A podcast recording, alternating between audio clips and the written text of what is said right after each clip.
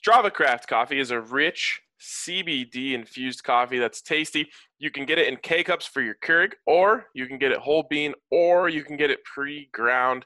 They've got the whole thing set up for you, and they'll deliver it right to your door. So you can get that ground coffee delivered right to your door. It can go straight into the coffee maker. No ifs, ands, or buts about it. Make sure you use the code DNVR20 when you make your purchase from Strava Craft Coffee, and they'll hook you up with 20% off your entire order. Make sure you check out Strava Craft Coffee today. Broncos country is sitting in the south stands, drinking the Coors from Mile High. The best part of the weekend, hugging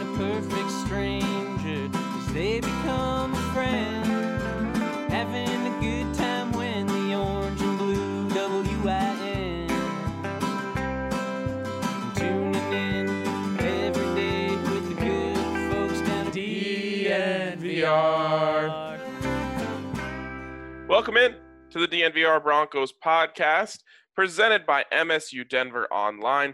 MSU Denver Online puts a dynamic education at your fingertips without forcing you to decide between earning a degree and living your life. MSU Denver is the Colorado institution for providing rigorous and affordable online programs taught by professors who bring the real world into the classroom.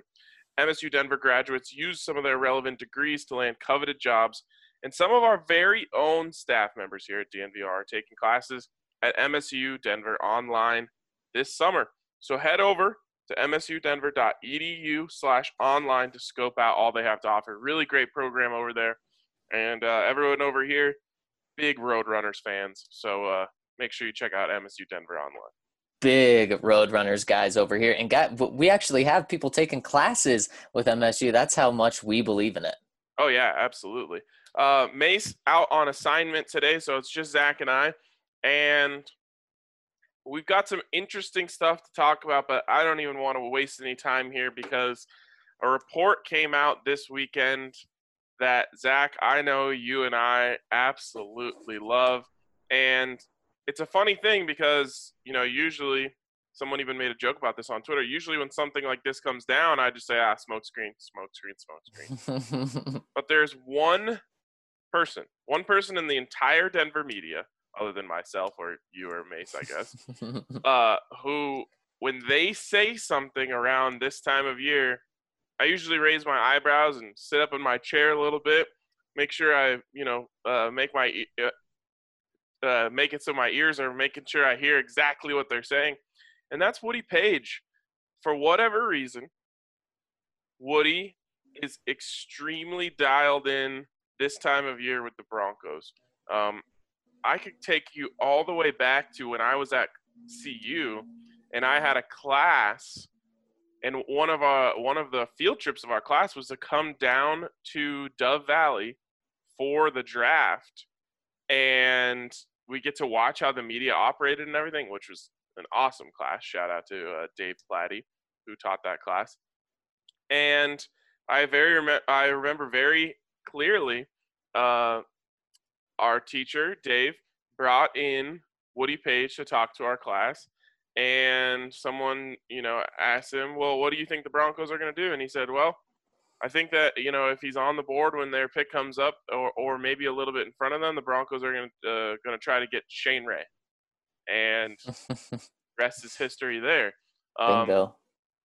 then the next year, I had a friend who was in the same class, and I said, um, "Hey, you know, whatever. If Woody comes and talks to your class, make sure you tell me what he tells you guys, because I'll start working on you know uh, whatever the story is." and that year, came into class, told the class I have a pretty good feeling that the Broncos are enamored with Paxton Lynch. Boom, nailed it again. So as we've gone on here, I'm pretty sure he mentioned Noah Fant before last draft. Um, even Drew Lock, I think he was, you know, hot on the trail of that interest there. So Woody knows is essentially what I'm talking about here, and and he has he's done pretty well with avoiding the smoke screens to get real information around this time of year. And slyly, not even a report or anything like that, just responding to someone on Twitter. He says, My sources indicate that the Broncos are going to try to trade up into the top 10 to get one Jerry Jeudy. So Ryan, the first thing that I thought of when when I saw uh, Woody's tweet was, okay, the Broncos are going to trade up into the top ten to get Jerry Jeudy. That's what I thought. I mean that that yep. that's what's that's what's going to go down now. Woody was specific. He said they're going to go to either eight or ten and get Jerry Jeudy. Now maybe this this means that uh, it wasn't just all smoke last week with the Cleveland Browns talk because of course the Browns are sitting at 10 they want to draft Ezra Cleveland move back in the draft in order to do that. And uh, there was another report that said the Broncos have talked with the Browns about moving up 10 that that that's a spot right there. And then of course 8 would be trading with your Arizona Cardinals. Yeah um this is uh this is interesting stuff here. And do I get to take a little bit of credit since that was the exact trade I put into the roundtable last week was trade up to 10 with the Browns, get yourself Jerry Jeudy. If that happens, I'm uh I'm just going to tip my cap and uh, say I'm the new Woody Paige, but yeah, this is uh this is not to be um probably overlooked, not to be thrown away. Now, I think it's important to remember here.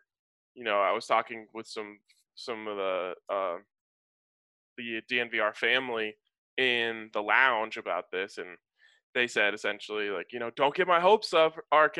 Like, don't get. And I'm and I was like, whoa, whoa, whoa, just relax. You know, like this could very well be what they want to do, but when you're sitting at 15, you don't get to exactly dictate what's going to happen. So, is there a chance that you know whoever's picking at seven picks Jerry Jeudy or someone trades up above you or you can't get the deal done because someone's willing to pay more. Yes, all of those things are true. What I don't like is there's so much built around this now, not just with Woody coming out and saying it, but with these other things last week. You know, uh, Mace was very, very clear in saying that the reports last week were just smokescreens. He wasn't listening to them at all. I'd be curious to to what he thinks now about this, but now there's a lot out there. And it was mentioned last week in one of the reports with the Broncos jumping to 10 that they would be jumping two teams that really want a receiver that that potentially really want a receiver, and that's the Jets and that's the Oakland Raiders. Well, now if the Raiders and Jets aren't thinking that that's a smokescreen anymore, maybe they're moving to nine if they think the Broncos are moving to 10. Maybe they're moving to eight. Maybe they're offering the Cardinals the exact same deal that the Broncos are, except the Cardinals only have to go back to 12 with the Raiders instead of 15 with the Broncos. Or maybe one of those teams says, Jerry Jeudy, we love him. We're going to seven and that should land us Jerry Jeudy. Yeah, I guess the hope here would be that the Broncos know that one of those teams aren't looking at Jerry Jeudy and they think, okay, we just have to make sure we outbid this team. Because if you thought none of the teams wanted Jerry Jeudy, well, then you just stay put. So there's obviously a reason you feel the need to go up. But maybe it's because, you know, you think that the Raiders want Jerry Jeudy zero. We got to get above the Raiders and you're talking with the Browns or whatever, you know, don't do a deal with the Raiders. You know, we'll we'll whatever they offer, we'll one up it or whatever it is. Um, but you know that the other, t- you know, you're not competing with two teams. I don't know. It is interesting. I mean, it does have all of the characteristics of a smokescreen. You know, to be fair, it's one of those things that's probably a little bit too much out there, and and fans always ask, why would they ever let any of this information leak? You know, and that's something they try to do to discredit reporters who are trying to do their jobs. You know, saying, you know, do you like, does anyone have a brain here? Why would the Broncos ever let this leak? The truth is, it's somewhere in between. Sometimes they leak things on purpose. Sometimes they just have big mouths. I mean, you know, I, I don't know what to tell you. It just happens. Um, so it'll be interesting. I hope it's right.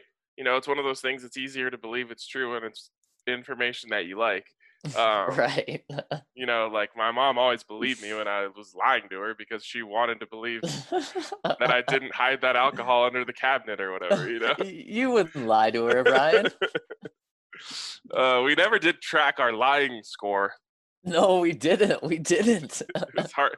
It's harder to do than I thought. Uh, not not to not lie, but just to keep track of all everything you said of, co- over the course of a week. It's easy for me when you don't lie, Ryan. What are you saying? It's hard, it's hard to keep track of all your lies. uh, I I just I, I forgot that I was doing that. So that doesn't. Had a, had, yeah, that feels like that's not a lie. Yeah, Yeah. that's not a lie. Um, So Ryan, yeah. I have a I have a question for you.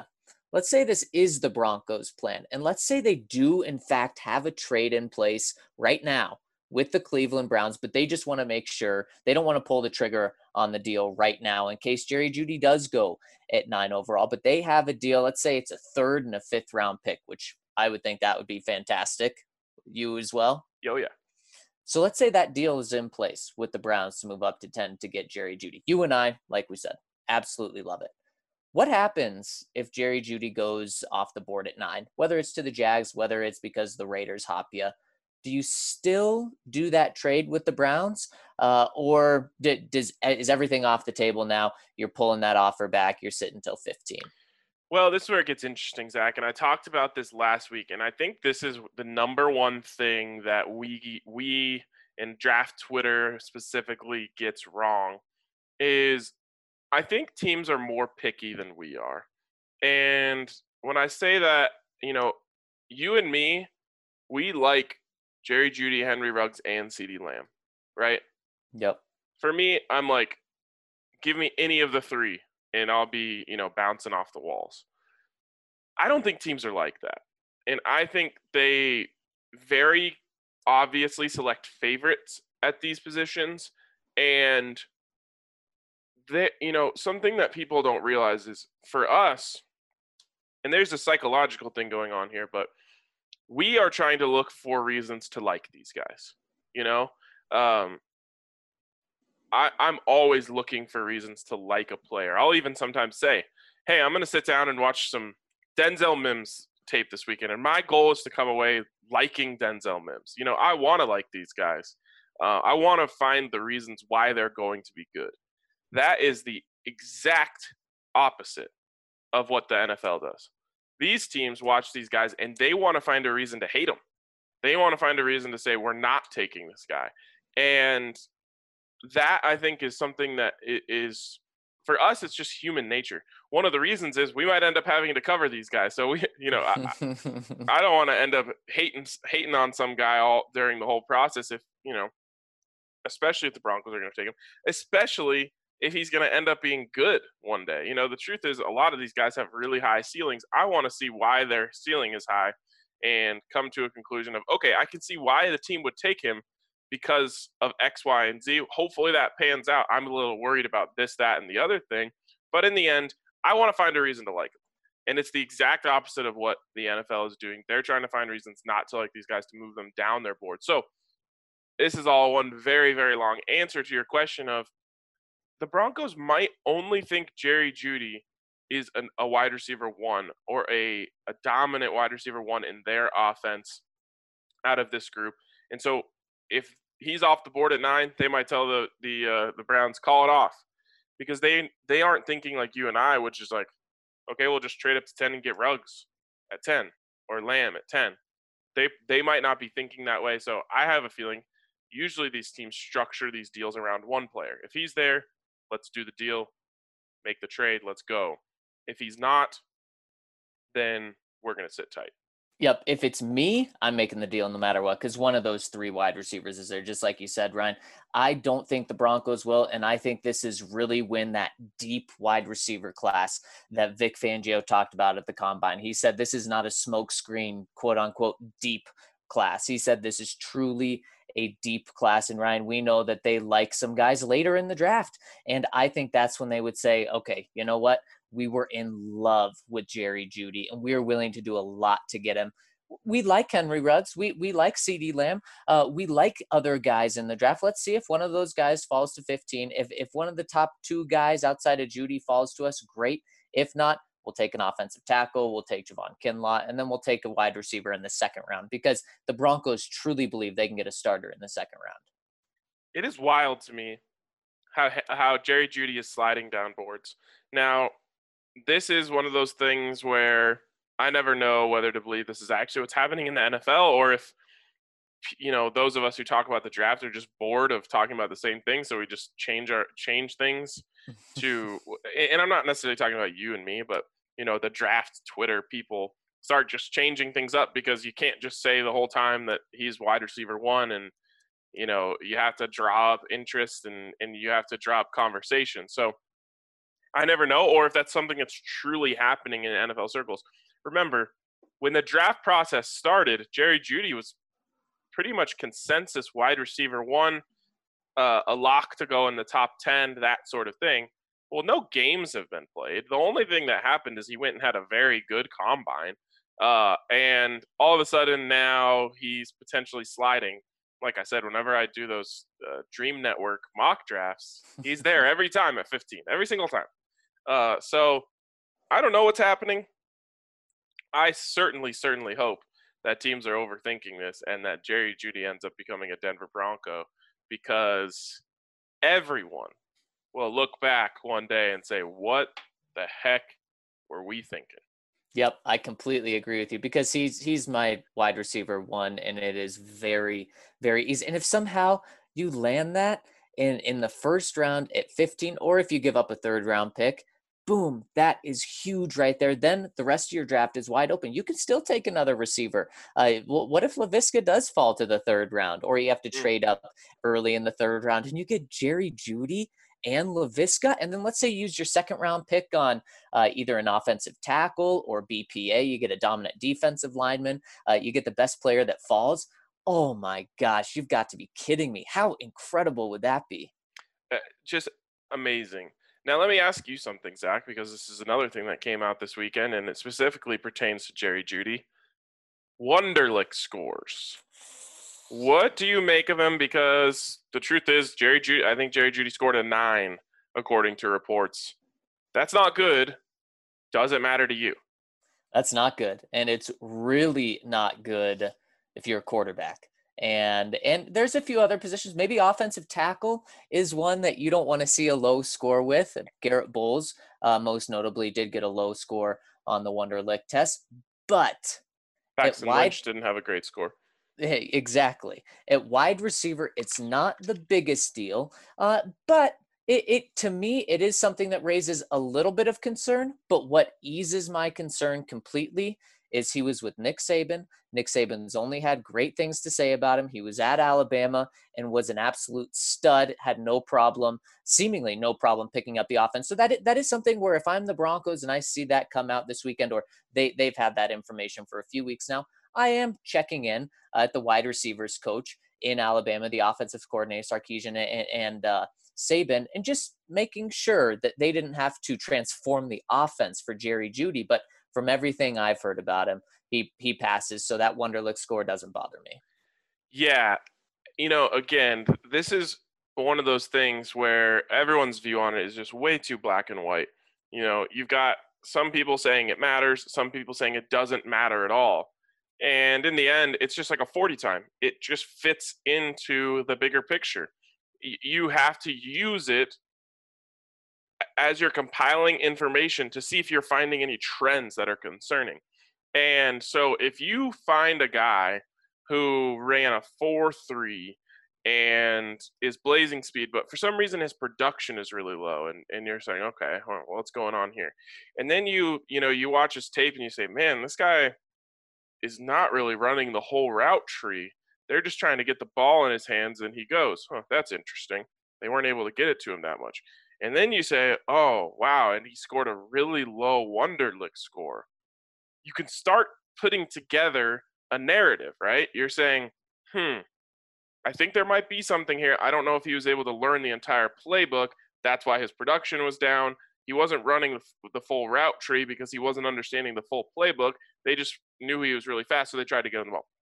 You're building steps. You're taking information. You're cross you're cross comparing it to each other and saying, okay, uh, now I'm seeing a little bit of a concerning trend here. With Jerry Jeudy, I think it stops pretty quickly. You say, okay, this guy, tons of production, got the combine results, uh, runs the full route tree, is on the field all the time, gets the ball in tons of different ways. Uh oh, Wonderlic score is low. There's nothing else to point to here where you're saying, okay, well, that Wonderlic score being low might explain why this is happening. No, to me, as soon as you see that he runs the full route tree, none of the rest of it really matters to you because this means he's getting the ball in a myriad of different ways, which means he knows all the plays. You know, like a lot of times it's not only just that a guy can't run the routes, it's that he do, he doesn't have a full scope of the playbook. So you know that you got to tell this guy, hey, it's a deep post, you know, or it's just a fly route, just run straight. It's not always that they can't run those routes, so they just have a hard time picking up the entirety of the playbook. Well, Jeudy, he, I mean, he touched the ball on just about every offensive pass play they have out there. So to me, this is not a concern. Um, the truth is, we talked about this going all the way back to his interview at the combine. He said, eh, doesn't seem like the most interesting man in the world. Uh, seems like a guy who likes to play football, and that's yep. his thing. And some that can be okay, so long as it doesn't come combine with with, with you know a, a myriad of other things that are making you scratch your head. Truth is, I get the feeling that Jerry Jeudy just really loves football, and that's the way that and that's what he applies himself. Like I said, he runs the full tree. I, I'm not worried about him picking up an offense because all he's got to know, especially in the Broncos offense, you know, we we we hem and haw about these long play calls. Truth is, that play call every time tells Jerry Jeudy exactly what to do, and he goes and does it. Yep, and with these Alabama guys, there there are some concerns from from some people about both of them. With Jerry Jeudy, it's that Wonderlic score. Well, we both just debunked why, at least for us, that's not an issue at all. And with Henry Ruggs, people say, well, what if he's the next John Ross? Well, yeah, Henry Ruggs is extremely fast, but Henry Ruggs isn't John Ross. John Ross ran one route in college pretty much. Henry henry ruggs runs a full route tree so right there that eliminates the concern. Now maybe these guys end up being disappointments in the nfl but i just i just think it'll be for different reasons and with Jeudy specifically i think his bust his floor is higher than anyone else's in the draft. Completely agree. Not worried about any of this this you know stuff that's coming out late here and if it pushes him down someone else's board thank you very much. Yes. Uh, you know, enjoy your Harvard graduate. we'll take Jerry Jeudy and go to work. um, all right. Well, uh, when do you think this trade? Do you think this is a trade that waits all the way until the ninth pick is off the board? Yep, I do. I do. And John always had experience with this with the Bills when the Broncos drafted Bradley Chubb. He had a trade lined up in place to move back. He nixed it right after the fourth pick came in. I think that's what'll happen this time. Great stuff. We will uh, we'll keep our fingers crossed that that's exactly what happens, uh, because the truth is, if the Broncos get Jerry Jeudy in the first round, uh, I'm ready to say that they're a, a, playoff contender. They're they're ready to go, ready to play. You know, I think that Jerry Jeudy, it, in depending on his usage, could be a thousand yard receiver as a rookie. So, right away, and that that's incredible for a rookie wide receiver to do because they typically struggle. But Ryan, I'd be right there with you. Exciting stuff. Exciting stuff. All right. Well, quick shout out to Strawberry Sky and Breckenridge Brewery for providing us. I know in the in the lounge, people are already talking about how they are stocking up on their Breck brews to watch Draft Day live, our live draft coverage, wire to wire, Thursday and Friday, live on Periscope, Twitch, Facebook Live, YouTube, anywhere where you can stream, we will be live. Uh, we're doing our first rehearsal today. We're making this a, a, a very big deal internally, so we hope you guys uh, are able to see what what we're what we can do when we all point our sails in the same direction. We're really excited about this, and what you can do is get some Breck brews. Uh, head down to your local liquor store. Maybe it's Davidson's. Uh, pick up some Breck brews, or maybe you just want Breck to deliver it right to your door. You can call them at 303-803-1380 or visit them online. You'll get five dollars off when you use the code DNVR online. And uh, get yourself some Breck brews. cheers it to us virtually while we're uh, while we're getting our draft coverage started up. Uh, Breck Brew, they'll get you right for the draft day. And what else you need to stock up on is Manscaped because, guys, you don't want any worries this week. You want to plop yourself in front of the couch or wherever your computer is, wherever you're going to be watching us. You just, you want no worries on Thursday, Friday, Saturday. And then, of course, Saturday night comes around, and I'm sure your significant other wants no worries either. So make sure to check out Manscaped. Get that lawnmower 3.0, which comes with a 7,000 RPM motor with quiet stroke technology and an LED light. Guys, yes, all of that in a razor. That is what Manscaped is about, is making the absolute best knock your socks off products. And may I recommend the Perfect Package 3.0, which comes with the Lawnmower 3.0. It comes with the Crop Preserver. It comes with the Crop Reviver. It comes with the perfect package for everything that you need for the family Joe. So check them out. And when you do, use that code DNVR20 for 20% off your entire purchase plus free shipping. Guys, this is the week. Manscaped DNVR 20. Heck yeah, man. All right, let's jump into the questions from the listeners here. And the first one comes in from Sir James Radio. He says, Happy draft week, boys. I'm so ready for Elway and company to make some moves as smooth as a freshly manscaped undercarriage. now, let's start this week uh, with day eight of the Jersey Challenge. Today, we finish off the NFC West with the Los Angeles Rams. I'm going for a throwback white Aaron Donald jersey with the gold sleeves. The main reason I chose Donald is due to the fact that I'm physically afraid to offend him at the notion of entertaining to choose someone over him. Also, I'm not sure uh, there's enough Breck Brews in the world that would make the Rams' new logo ever look good. It actually makes the Bucs digital clock jerseys look reasonable. yeah, it does seem like a uh, like a comb over there. Mm, the Rams. I'm not picking uh, Aaron Donald because I'm afraid of him. I'm picking him because he's one of the best players in the NFL, if not the best player in the NFL. Uh, so easy for me, Donald. Yeah, he's got a good number too, which always helps play a, a role in the jersey selection process. It's hard to go against him trying to think if I could just for the fun of it. I mean, maybe Jalen Ramsey, but he's kind of annoying mm. in, in the way that he goes about everything. So you, you're telling me you're not getting a Jared Goff jersey? No, not in a million years. I got Jared Goff in the DNVR fantasy or the DNVR uh, Madden League in the the random draft, and I traded him as fast as I possibly could. and who was your quarterback? Now my quarterback is Cam. Okay. Yeah. Oh, and Madden, that is so easy. Yeah. Uh, by the way, two game winning streak. Wow. What are you doing? You're you're ruining the tank. You know what? My team needed some momentum going into next season. We're on the Drew Lock plan. So that what two and ten? Uh, two and ten right now. Yep, we're going for six and ten. I think we can pull it off. No, no, Ryan, don't do that. But two and fourteen will be good. Uh, we'll see. We'll see.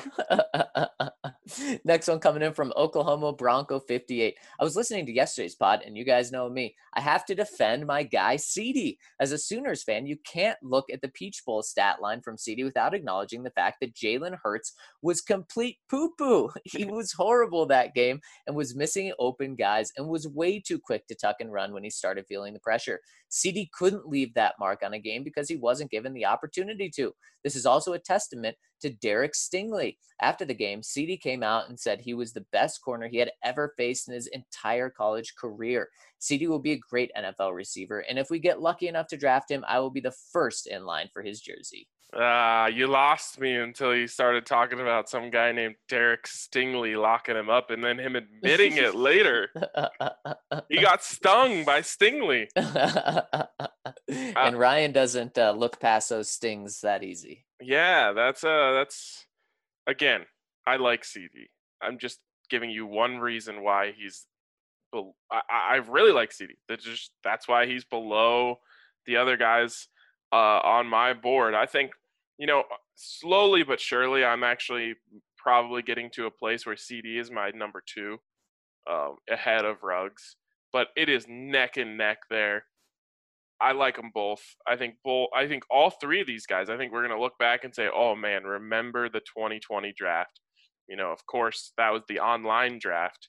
We all remember it for that. But that was also the year that three absolute gems went in the first round at wide receiver, and now they're just dominating the league up and down. So, uh, like all three, I really do like CeeDee Lamb. I think he's going to be fantastic in the NFL. I was, that was just the one one of the reasons why he's just a little bit lower than Jerry Jeudy on my board. Yeah, I mean, he we're we're all saying he's a great first round pick. So no no big disrespect. Yeah, exactly. From fast slow, Loris. I think so. I think you got it. All right. Hey gang, LA Kings goalie Cal Petersen has weighed in on the great cereal debate. I go get the bowl, I put in the spoon, throw in the milk, throw in the cereal, throw a straw in, drink the milk, then eat the cereal with a spoon that's a little bit soggy. Milk before cereal. These are clearly the ravings of a lunatic. Am I right? Or just someone that that doesn't enjoy it. The the whole point of drinking the milk is after it absorbs the flavors and the flavors melt into the milk. Why don't why don't you just eat the cereal dry and drink a glass of milk on the side if you're just gonna suck down the cereal milk right away? Yeah, I mean it's the whole process is messed up and he's missing out on the, the best parts. Okay, first of all, if you put milk in first, you're just asking to spill milk. The little, you know, the asteroids are coming out of the cereal box, just you know, hitting the lake there, and there's splash going everywhere. So first of all, you're just not doing that in an efficient and clean way, unless you want to get a paper towel out afterwards. And then, like you said, you know, you're wait, you're waiting until that cinnamon toast crunch has just absolutely taken over the milk with a cinnamon sugar flavor. I mean, yeah. What what what are you doing? It it's backwards in, in every single way. So I'm just happy that he's on the Kings and not the Avs. Next one from Mark IT Snatch. Hey guys, first round quarterbacks have a rather diverse history. You have that Jamarcus Russell case, overhyped and complete bust. The flash in the pans that hit hard but disappear, a la RG3. The rock solid guys that get you through several years but die off shy of a decade, Andrew Luck or Cam Newton, for example. And then there's the franchise guys Matt Stafford, Peyton Manning. I think of of Matt Stafford first. yeah. Then Peyton second. Most of the 2004 quarterback draft class. Of the top four quarterbacks in this draft, who is which type? And bonus, who's the late rounder that comes off the bench to become the long term starter? Wow. Okay. So if we have to classify someone in each category, so there's four. He gave four categories, right? Yep. So go four quarterbacks from this draft, one in each category. I'm going uh, Jordan Love in the Paxton Lynch kind of role. Demarcus Russell. Just complete bust. Yeah. Never contributes. Yeah. Oh, uh, I mean, and I don't fully believe. I think he's going to be a little better than that. But if I have to put them, in, categorize them, that. Um, The flash in the The- pan that hits hard and disappears. I don't know if this Mm. draft. Ha- I- I'll- I'll just, for the fun of it, say Joe Burrow. oh, that would be fun. um, the the rock solid guy that gets you through several years, a bit shy of a decade, and then dies off. I think might be Tua.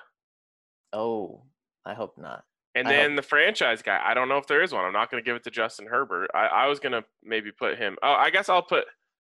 Eh, Herbert might be my bust guy. I don't know if there's any one that I'll just say this.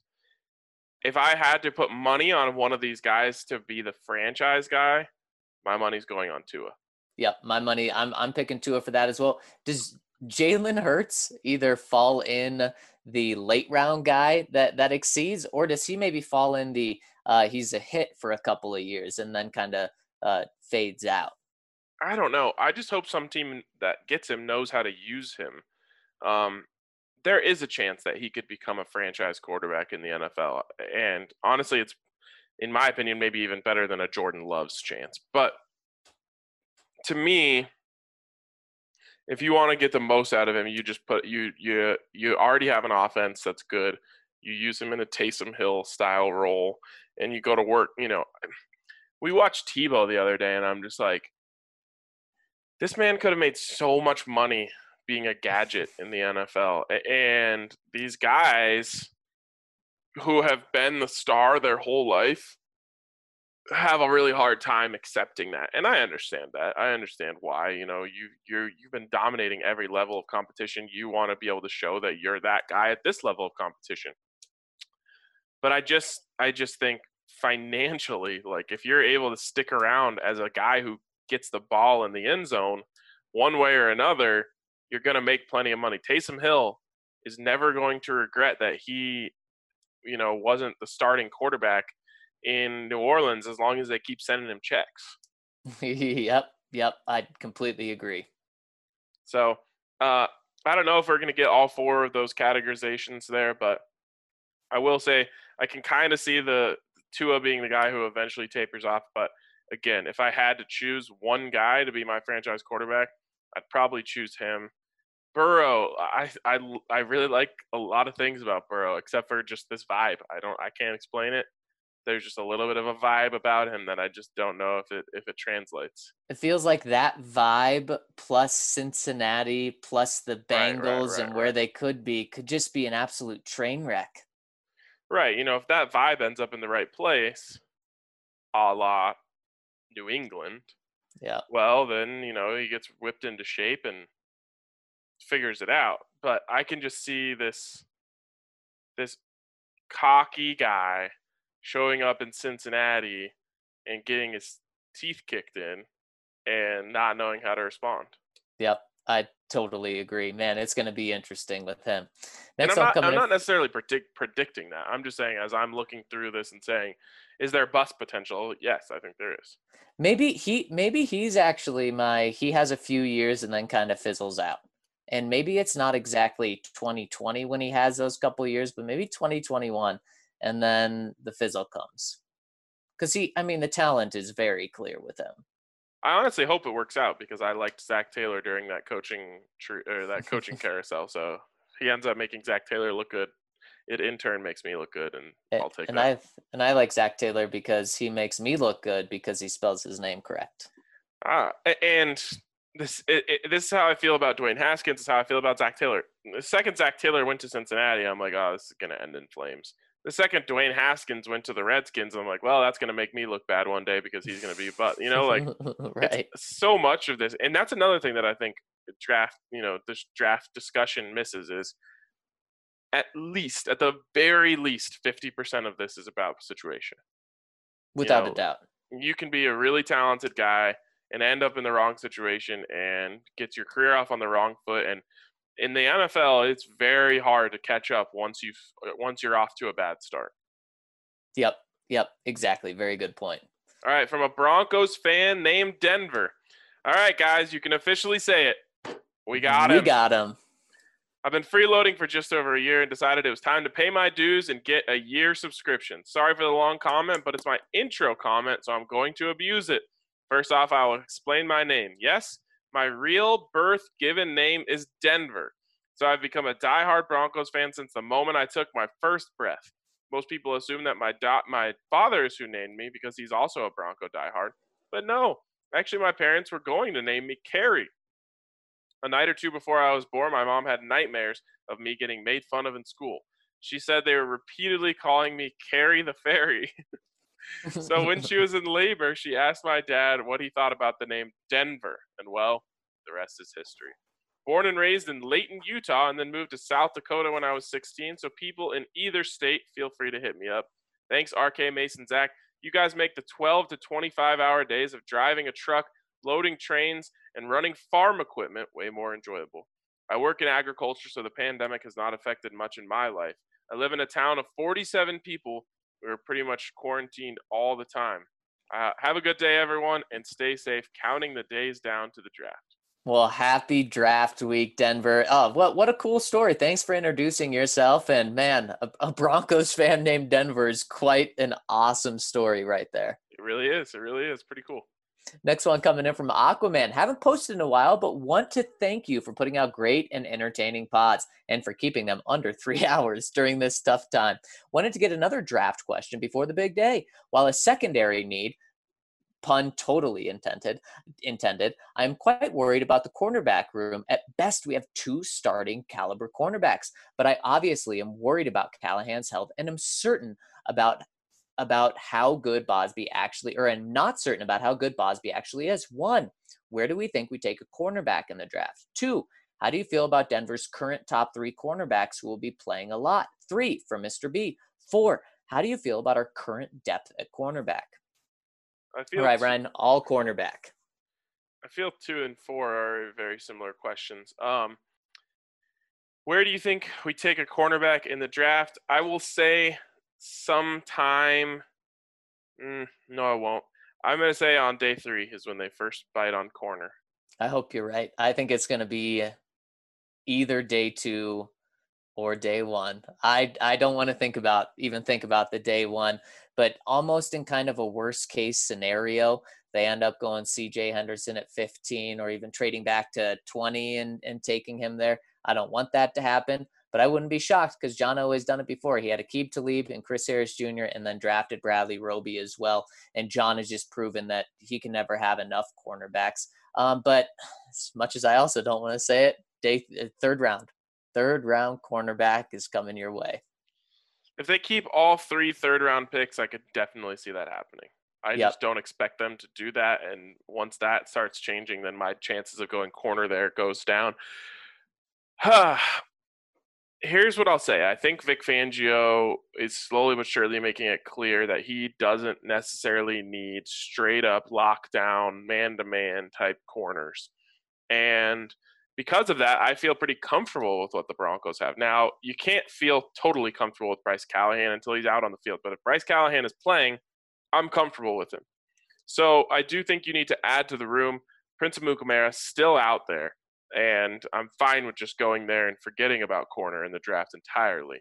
Um, but I think that you know a fourth round pick makes sense. And real quick on C.J. Henderson, who we have not talked about at all, I don't necessarily not like C.J. Henderson, but to me, there is a very very clear top 15 in this draft and then a huge drop off between that. And I'm only putting Justin Herbert in my top 15 because I think he's going there.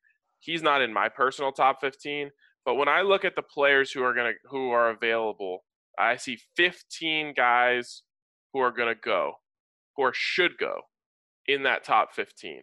And then I see just, just a, a, a big gap. And then there's a bunch of other players. And CJ Henderson's probably at the, the very top of that second tier for me, uh, right along with guys like Chase on.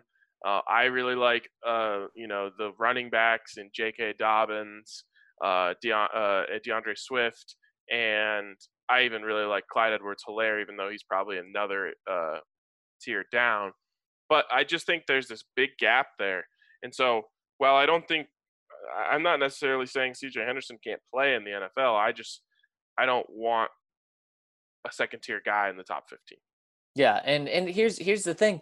Vic Fangio is supposed to be a defensive mastermind. So John gave the defense that.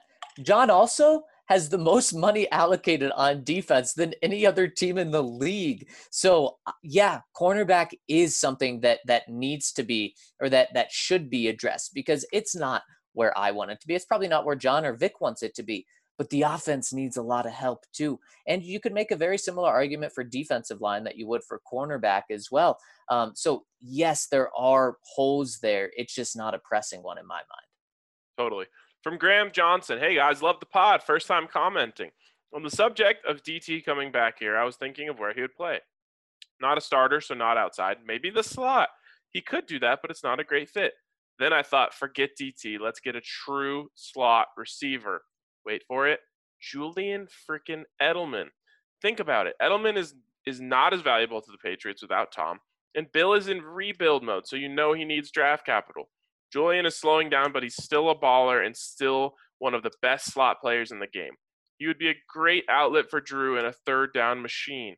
Best of all, he's on a ridiculously team-friendly contract. I think he has base salaries salaries of three and two, uh, three million of the dirt across the next two years. I'd be willing to go no higher than two thirds for him. That would still allow you to get a stud receiver at one, a center in the second, and a corner in the third. Uh, what do you guys think?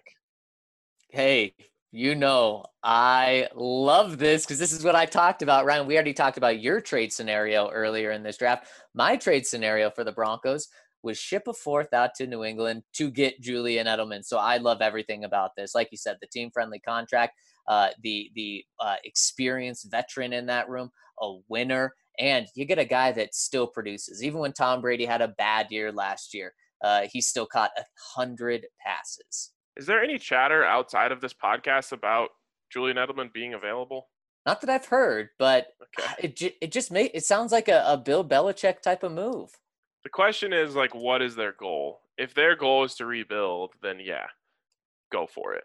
If their goal is to keep winning, then they need him because he's a bad quarterback's best friend too, not just good quarterback's best friend. Right, exactly. Uh, I mean, Jameis is still out there. If they're trying to win, how do they not lock him up? Uh, Triad Bronco here chimes in, and he's just reaching out to Larry Dunn Jr. and says, "Hey, in regards to your comment on the last pod, here's my email. Hit me up." So LDJ, you can go find him in the comment section. Make sure you highlight uh, the area where it looks like his his uh, email is missing, because for some reason links show up in white on our back end. I don't know why that happens, but uh, hit him up. Yeah, it's an awesome triad Bronco. Next one from Denveria. Hey guys, great pod as always. Appreciate it in these crazy times. Football question. What happens to teams violating the salary cap? Thanks, Triple D. Well, they can be penalized in a variety of different ways depending on what type of salary crime they've committed. You know, uh, they could have draft picks taken away, that sort of stuff. Exactly. Or yeah, fines, draft Fines, picks. yeah. Exactly. Next one from Mountain Drew. Question about Wonderlic scores. How much do teams really care? And do you guys believe some prospects don't really try? Jerry Jeudy, who everyone agrees is an exceptional talent, scored a nine, which is considered illiterate. The I last think so. Bronco, the last Bronco who scored a nine was Garett Bolles. Yikes. And for the record, my wife has learning disabilities and I have a child with special needs, so no judgment here. I'm not the brightest guy either, but should we be concerned if Jeudy is on the board at 15? Uh, uh, wherever you saw that a nine is considered illiterate, I think was incorrect. Um, because zero would be maybe illiterate. right, like zero means you er, illiterate means you cannot read or write. Right. So, i how did you get a nine if you couldn't read the questions? yeah. um, but it's yeah, it's certainly not considered, you know, uh, a genius. But as we talked about earlier, it's all about a a building a an entire portfolio of who a guy is based off of the information that you have. So if you see that Wonderlic score and there's other issues that are um, combining with it, well then you're worried. As we talked about earlier, you don't have to be too worried about Jerry Jeudy. Exactly. Jared Fry says, I have to hop in on this Broncos Raiders game debate. I had a hundred dollar bet with a coworker that is a Raiders fan on which team had the better record at the end of the year. I was ready to pay up midseason, but I said, hold on. The man, the myth, the legend, Drew Lock coming in. Drew saved me from paying a hundred dollars, but since they ended with the same record and same record against each other, no one paid. So thank you, Shelby Harris, and especially Drew Lock. Apparently Drew Lock saved a lot of people some money. My question, Jared Fry, is if if you could just think of it this way. John Elway calls you up and he said, Hey, we're trying to make this deal with the Browns for 10. They want a third and a fifth round pick or a hundred dollars out of your wallet. Which one will you help us out here? I think Jared Fry would say, John, I got you. I'm Venmoing over the hundred right now. Let's go get Jerry Jeudy. Right? yeah, He's taking the deal. He's taking the hundred dollars to save the Broncos two picks. without a doubt. Uh, love Thunder Down Under. Why is Mace so good at dad jokes? Because even his name is corny. You're welcome. Nice. Andrew, Andrew Mace- Mason? Mason. Uh, mm, uh, is Mace Like Maze? Like maize? Maze? Ah, I think that's where that's where it is. Like maize is the color of corn.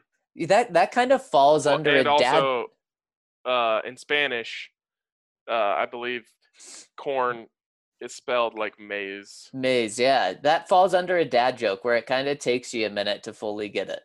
Well, it's funny because there's someone in our company who, when we were working on hiring Mace, always called him Maze. And It drove me and Brandon absolutely crazy because it's very clearly Mason. You take off the O N and you get Mace. yep.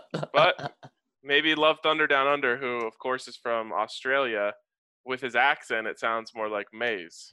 oh, right, exactly.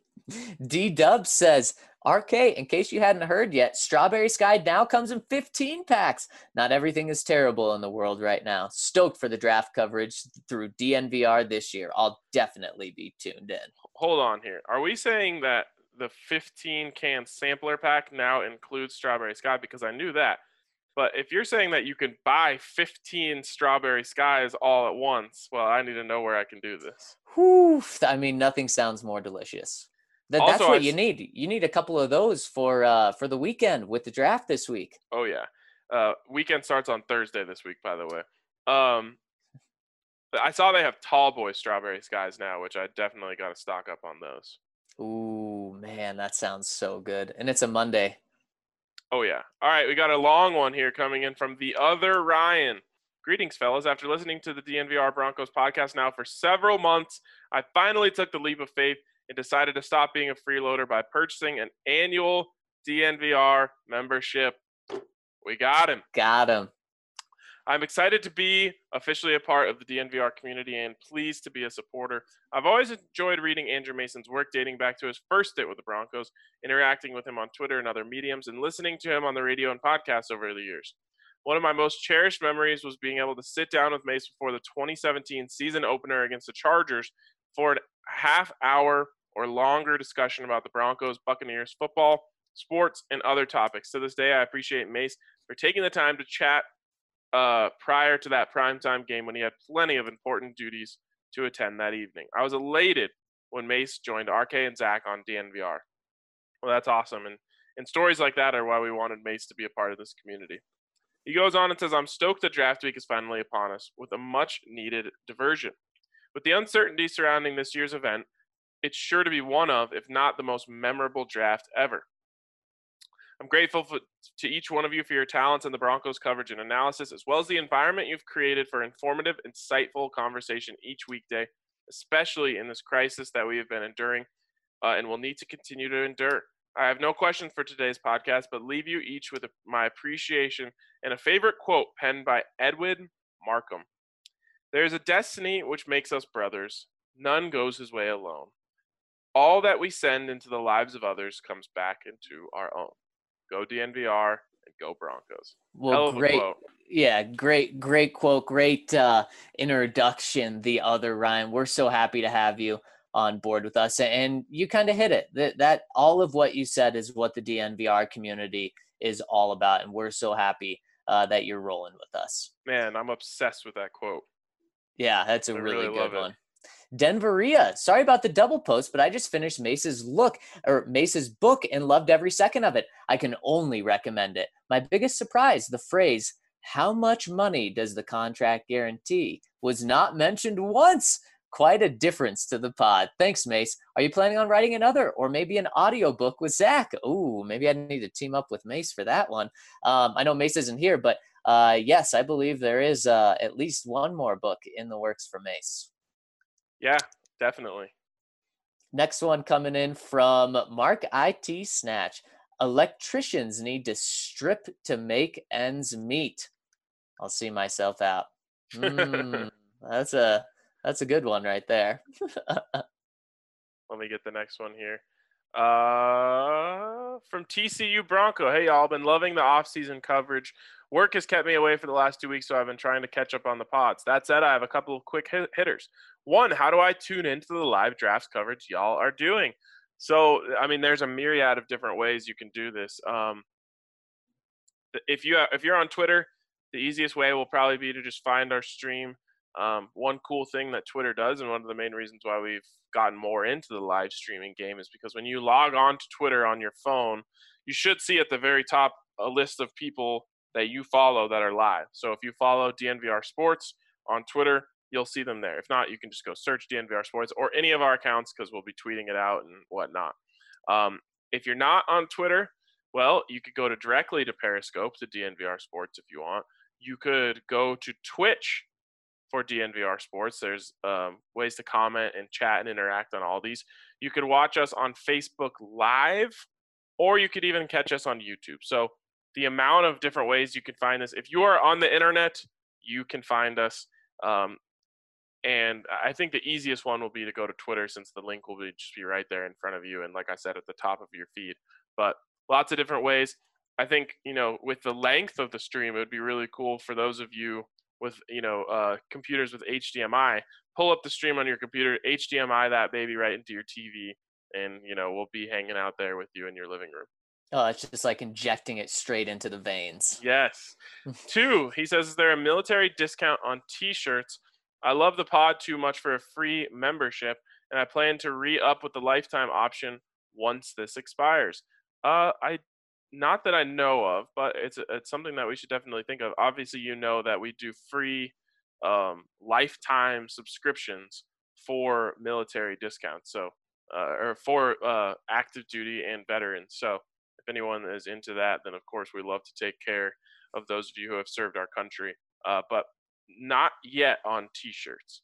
He goes on and says, more of a fun question. If you had to choose between Hockenson and Fant, which would you go with? Did Denver get lucky in hindsight that Fant was the second Iowa tight end taken?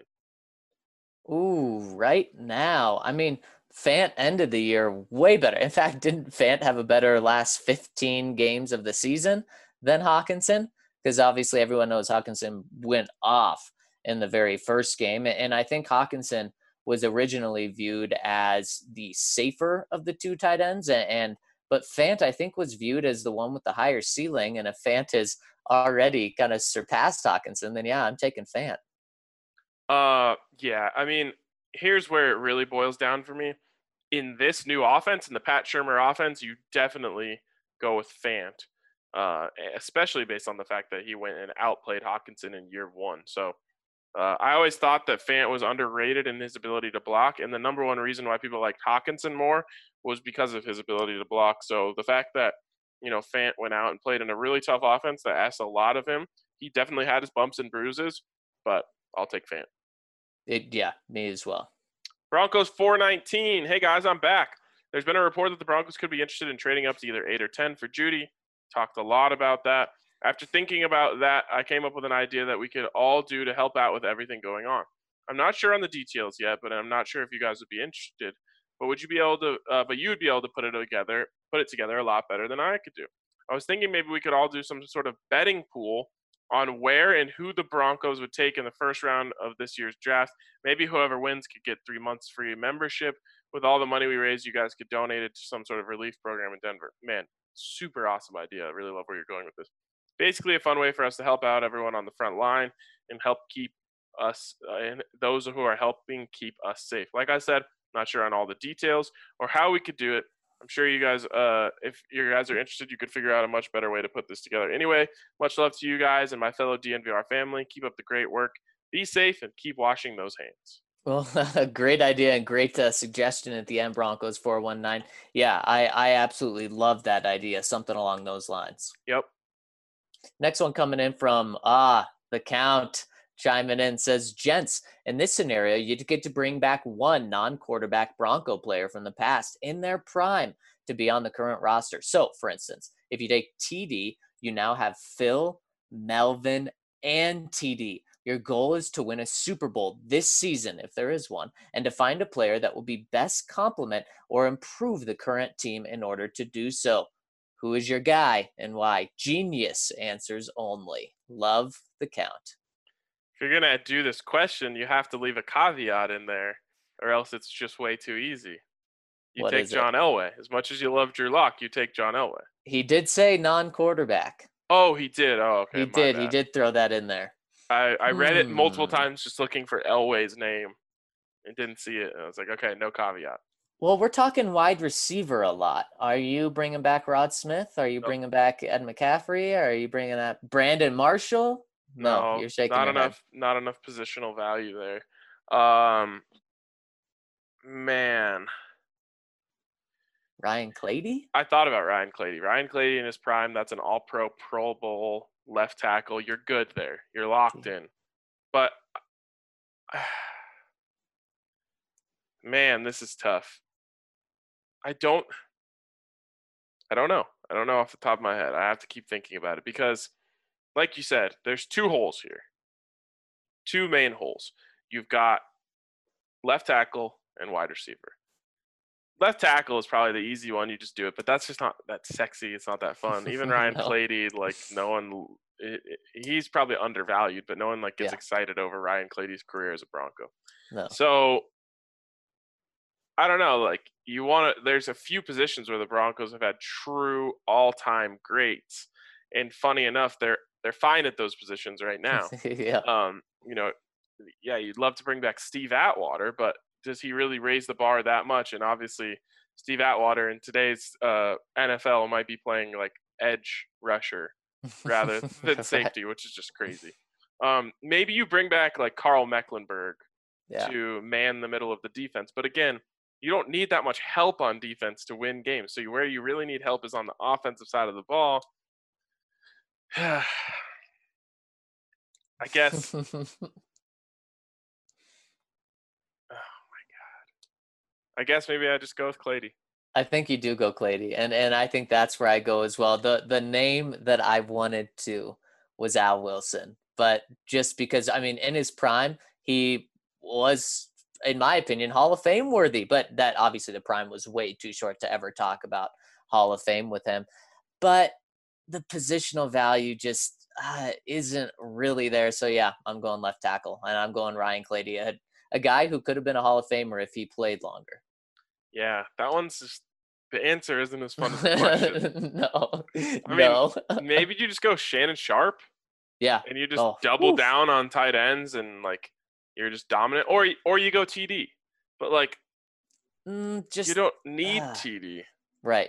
Yeah, exactly. You, ah, man, but TD, whew, that'd be fun. Uh, man, great question, Count. It's too it bad. really It's is. too bad that it was just so hard. Maybe I need to hit up Mile High Green Cross, just open my mind a little bit, come up with some different ideas here. And the best part about this is if I go into Mile High Green Cross, sign up for their loyalty program, and everyone knows I'm I'm a loyal guy, then I'm gonna get 20% off my entire purchase once a month. So make sure you hit up Mile High Green Cross, tag them, tag us.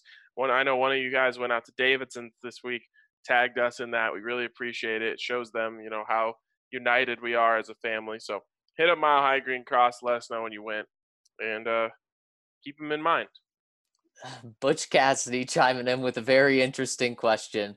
Ryan, Derek Wolf and Rob Gronkowski run into each other on the street. Who wins in a fight? Easy answer. Derek Wolf wins. Uh, Derek Wolf, you know, he didn't uh, necessarily grow up in Highlands Ranch. You know what I'm saying? Uh, he's a he's he's been for he's been fortified through the fire. Uh, I'm definitely taking him.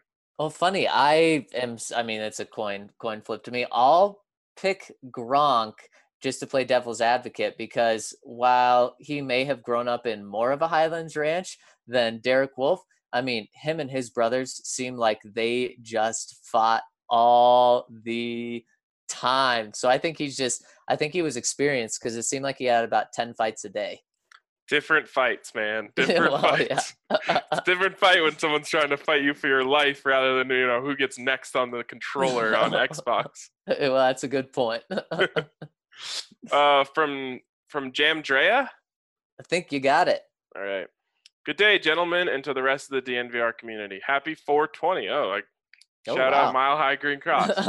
um, you mentioned something on the pod that reminded me of something. I remember when Garett Bolles came to Denver, hearing about his learning dis- disability, and it brought and it came up again some point last season.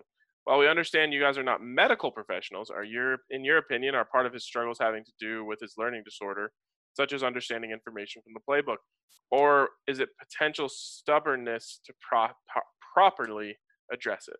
You know, I don't know. And and you kind of answered the question there when you said you're not a medical professional. I, I don't know anything about learning dis- disabilities and how they would affect someone in these uh, scenarios, but I will say that you know I've talked about this before. I posted it in the lounge the other night. I said, you know, the the the latest NFL source I talked to about Garett Bolles just said, I feel bad for Bolles because it's not for a lack of trying that he doesn't get it.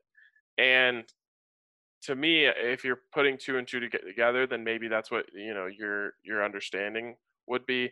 I just don't know, so I'm not going to speculate on it.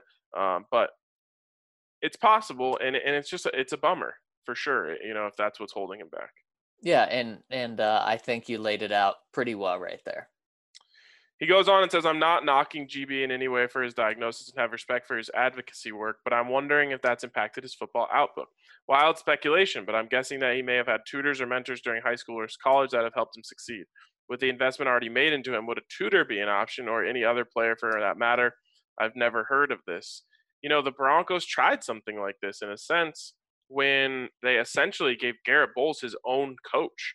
Um, I'm blanking on the name right now but you know, a couple years ago, they went with the interior line coach and the uh, tackle coach. And from everything we heard, most of the attention, if not all of the attention, from the tackle coach was going to uh, to Garett Bolles. So I think they tried that. You know, they're, they've they've been creative in their approach to Garett Bolles, trying to figure out a way that would work.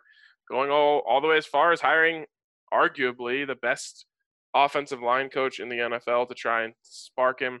And it's why the last person I talked to just said uh, they just doesn't matter if he's a tackle, guard, Denver, New England. They don't think it's going to work out for him in the NFL. Yep, I totally agree. All right, he goes on says, "Big ups to the DNVR gaming community. I added myself through most everyone on the PlayStation tab. Everyone keep an eye out for JNAC one to play some Madden. Everything that DNVR has planned for the draft sounds excellent, and you've officially got me stoked. The community will not be divided during this time, and it remains strong together. I'm not going to lie. Some of these draft rumors are getting me excited for us to jump the Raiders, get a better wide receiver, and never let them forget about it. Peace and love to you, gents, and the rest of the DNVR fam. Sorry for the long comment, but it's my first after listening to the pods and being a subscriber for a year plus now. Stay safe and stay well, everyone. Jam. Oh, Gem Gemindry? Gemindry. Yep. Gemindry. Gem- well, we're happy that you're finally rolling with us officially now, and thanks so much for the support. Love that first comment. LDJ chiming in. Thanks, guys, for your love and compassion Friday. I'm locked into this draft, and I'm hearing about teams looking to trade, and I know what we want to do at wide receiver. So here's the candidates. Let me know who you're willing to do deals with. Are you willing to trade up with to 13 with the 49ers, or trade back up into the first round to grab Mims if he falls that far. Well, between these, I'm trading up to 13 with the 49ers and and if there's a wide receiver there, one of those top 3 guys and taking him um, if that'll do. And uh, then I'd be willing to trade back with the with the 49ers again, but probably not for Mims. Yeah, exactly. Agree on both accounts. Are you willing to do business in the second with the Bears or Rams that need more picks but have two second rounders? Absolutely. I want to move uh, maybe two third rounders, trade them out for a second round pick. Absolutely. I'm game for that. I mean, Zach and I are all about taking your 10 picks, turning them into six higher picks. Yep, exactly. Or get one of Miami's or Jaguars multiple first round picks. A lot of movement possible on this board. What would you guys like best? It's draft week, so I'm going to be so wasted Thursday zooming with friends. Can't wait. well, we hope that you uh, also have us streaming on another screen as you zoom with your friends. Um, for me, I think the best place to get is 10. So I want to do the deal with the Browns. I don't think he even necessarily mentioned it there, but that's the deal that I want. That's why I mentioned it in our roundtable. It's it's the most reasonable price to move up to the best slot in my opinion to get a player that you really like. Yep, and it's not going to cost you an arm and a leg. A third and a fifth? Are you kidding me? Yeah, sign me up. A third and a fourth, two thirds, yeah, whatever. From Just Ice Hold the Water. Hey guys, what did you think of the last dance about Michael Jordan? Zach, did you catch it? Ah, uh, I did not. I didn't get to catch it. I'm gonna have to watch it on uh, on repeat. You never are just. Why can't you just Go along with what everyone else is doing for once. Sunday nights are busy, man. Why? Sunday I just- night was the perfect time for them to drop this. The whole sports world was watching except you. I can't believe they're doing two episodes a time. That's some bachelor stuff, and I love it. It it really is. But I said- heard it. I heard it was fantastic. They honestly should have just run the whole thing. Started it at noon and just done the whole season. I would have watched the whole thing. Um, anyways, he says, well, first of all, I watched it. It was awesome. Um, the timeline, the way they go about the timeline is kind of difficult to follow. But other than that, you know, the just all the little anecdotes and whatnot are amazing. He said this is the first sports related broadcast in what seems like ages. However, this got me thinking.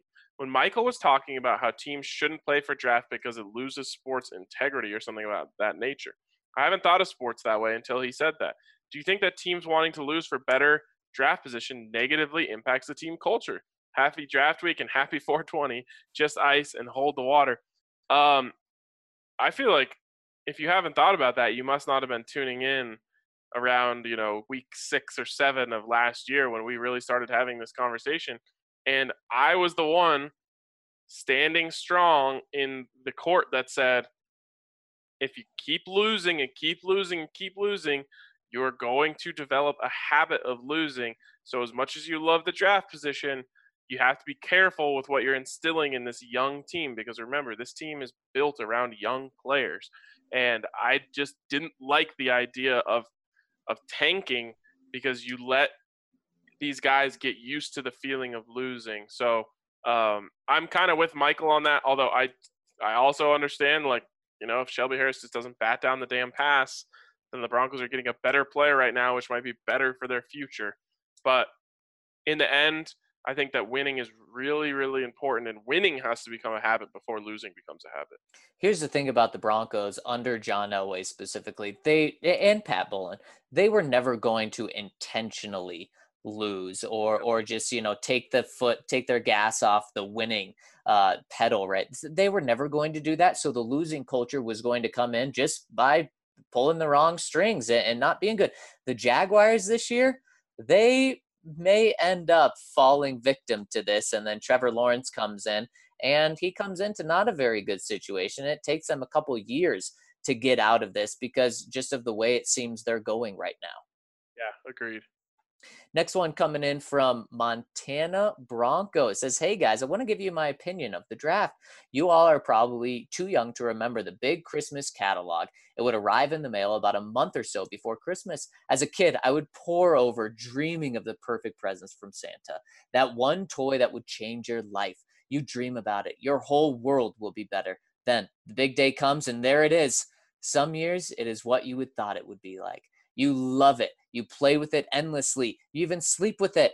Other years, not so much. It is tossed in the corner by New Year's Day, and you get more enjoyment out of the box it came in. Mine was a football uniform, and f- it was a football uniform and football I got when I was about eight years old. White pants, red jersey, no number, plastic shoulder pads, and a helmet that did more damage than protection. But I loved it, and I wore it out. So, what was your favorite pick and present? Sorry for such a long comment. So uh, we're we're reflecting on former drafts here first, right? What's your what's the draft pick that just made you say, "Oh my god, this is going to be amazing"? Yeah. Okay. Yeah. I thought we were going. I thought we were talking about Christmas presents. So good well, thing Chris, that you he told said, me "What's that. your favorite pick?" yeah. No, you're right. present. So both. Oh wow. Um, for me, the pick to not go too far back here was Drew Lock.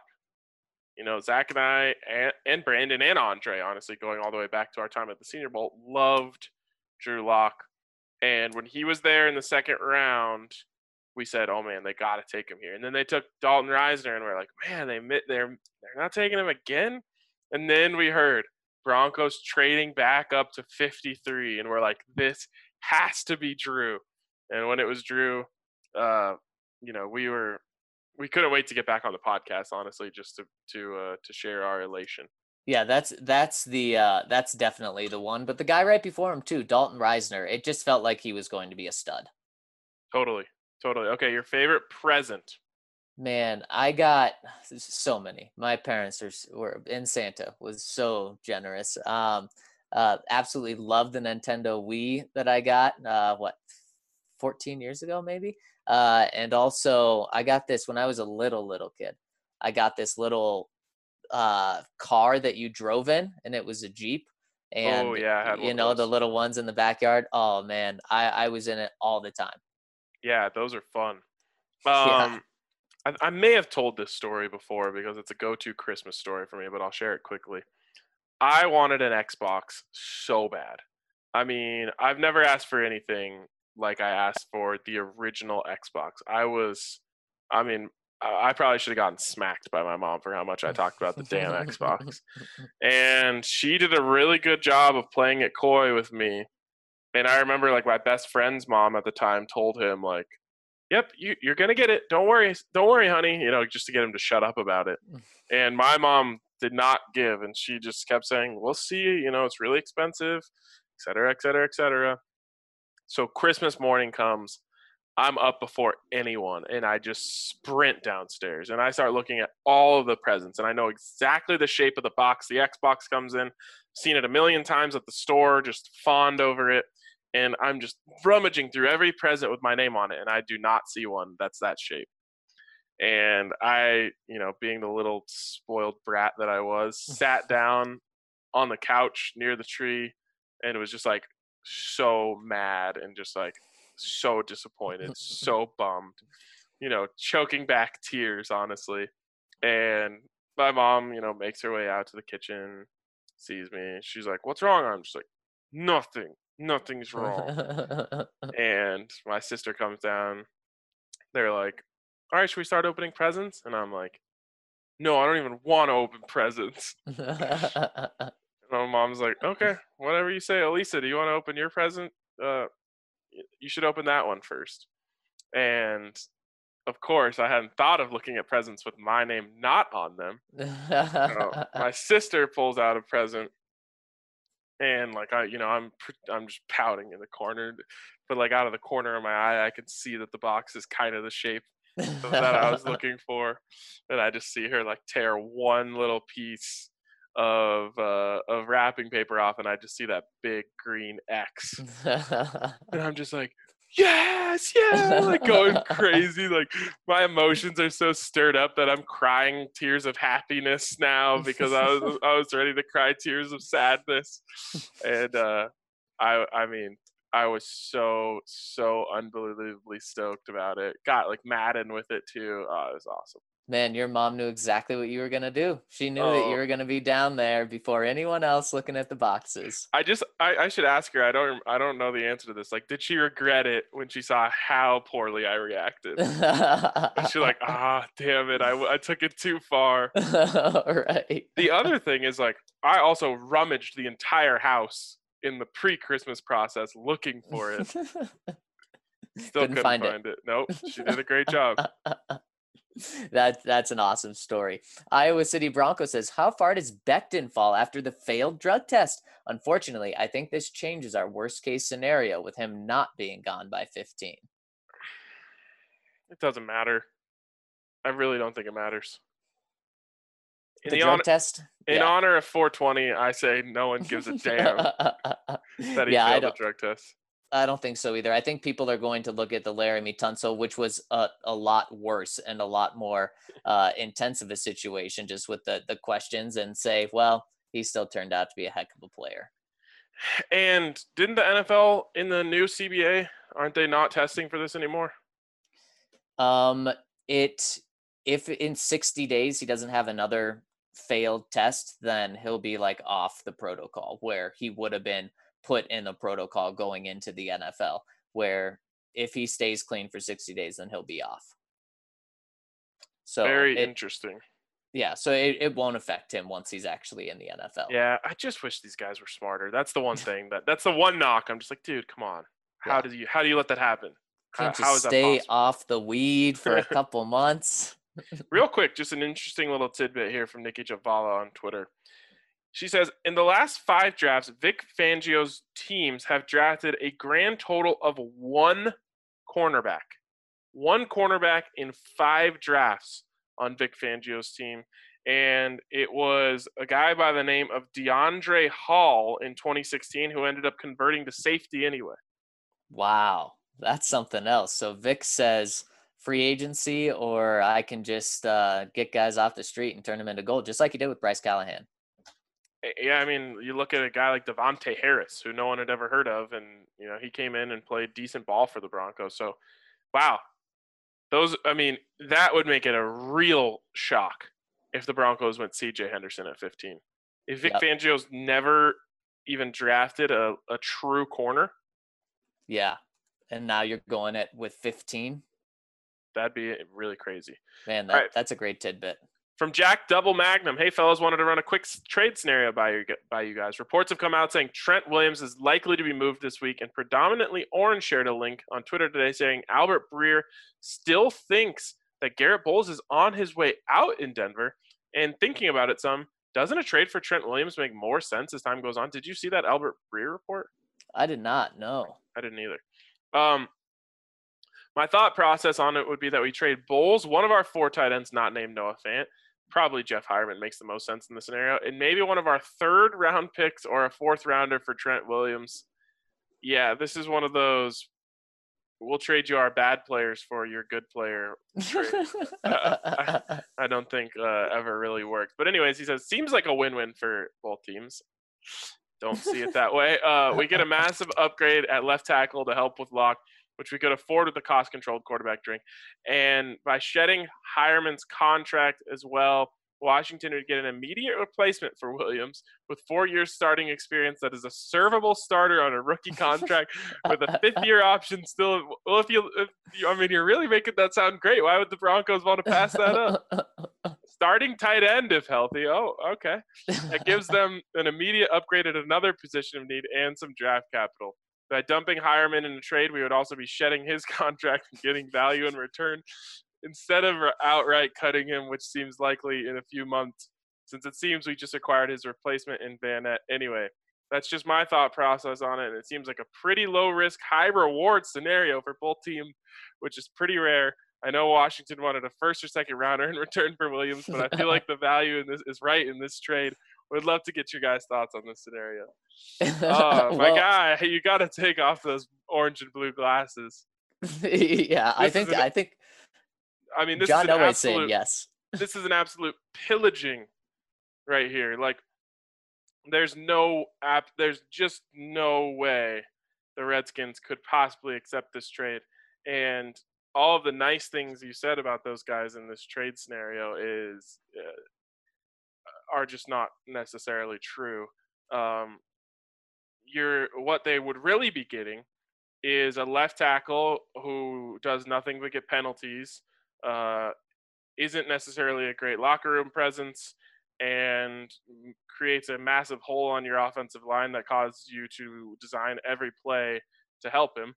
Uh, and a tight end who never really does much in the pass game is decent at blocking and always gets hurt.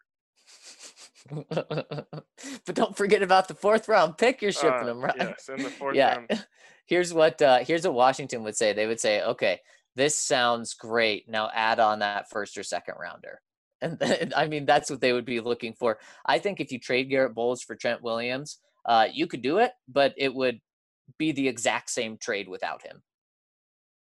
yeah, you're just like, uh, well, please just take this guy too. Right. e- exactly. And Washington may say, ah, what what the heck? I mean, Mike Munchak couldn't work with him, and I'm sure we won't be able to either. But why why not give this guy one more shot since we're clearly going in a in a bad direction this year?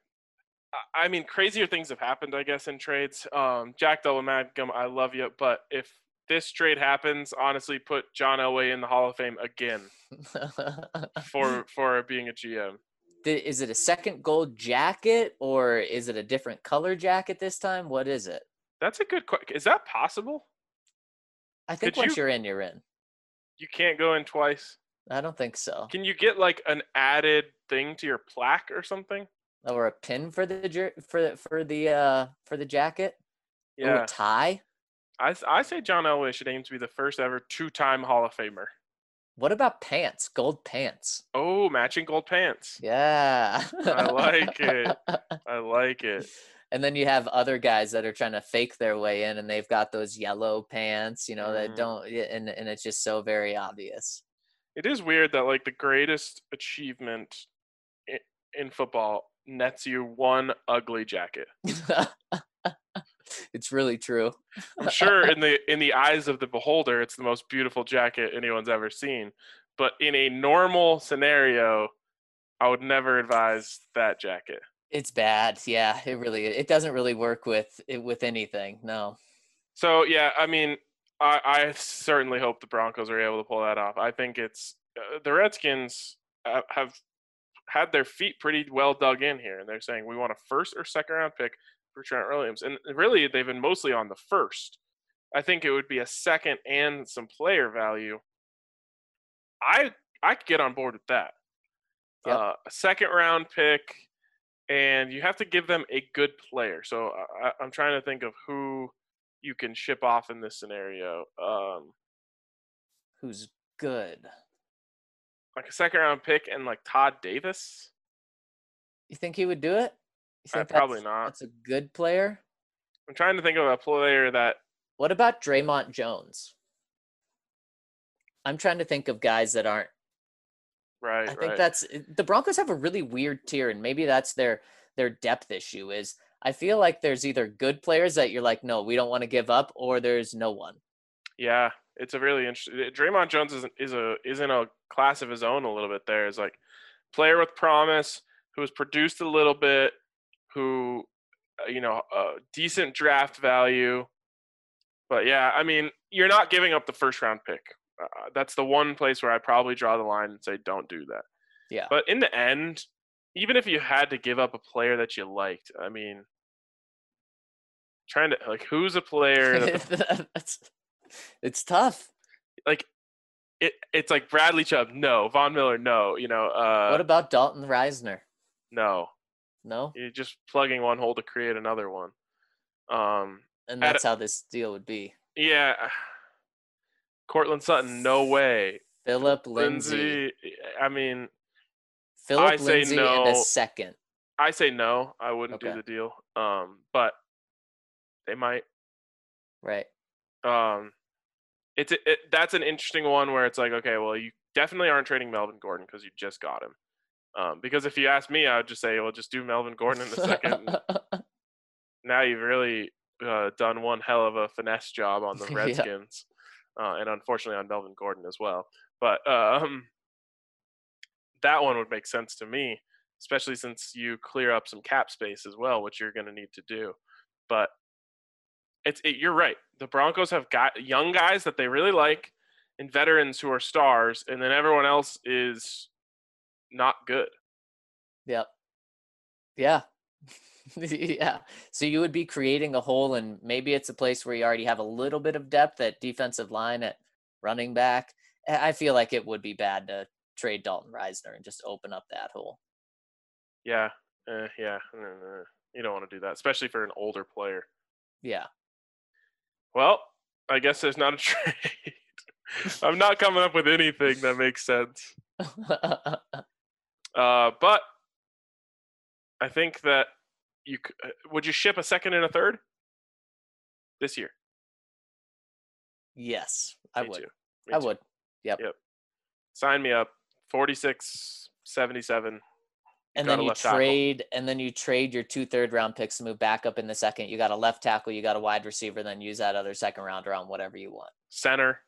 Whew, man, there we're talking. And now you are completely out of the third. Yep. Okay, so yeah, some now you're down to to get in the third. now you're down to like seven picks. Yeah. Sounds great. and you've got three absolute studs. Oh man, count me in. Absolutely. No no questions asked. Sign me on the dotted line. Game over. Yep. Oh man, I love that. You got Laviska, Jerry Jeudy, and Trent Williams. How about that?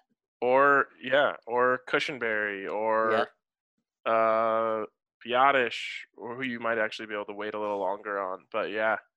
I mean Laviska, Trent Williams, and Jerry Jeudy, like playing the parade. Um okay. Shout out to Davidson's. If you're trying to get stocked up before Thursday's draft to, to watch along with us uh, on the live stream, then make sure you hit up Davidson's Centennial Highlands Ranch. Uh, they've got delivery, they've got pickup, however you want to obtain the spirits that you need. Davidson's has you hooked up. Supporting them is supporting us, so make sure you hit up Davidson's uh, and tag them when you do. But for today, it's going to wrap it up for Zach and I on the DNVR Broncos podcast. We really appreciate you guys for tuning in, and we will talk to you, of course, tomorrow.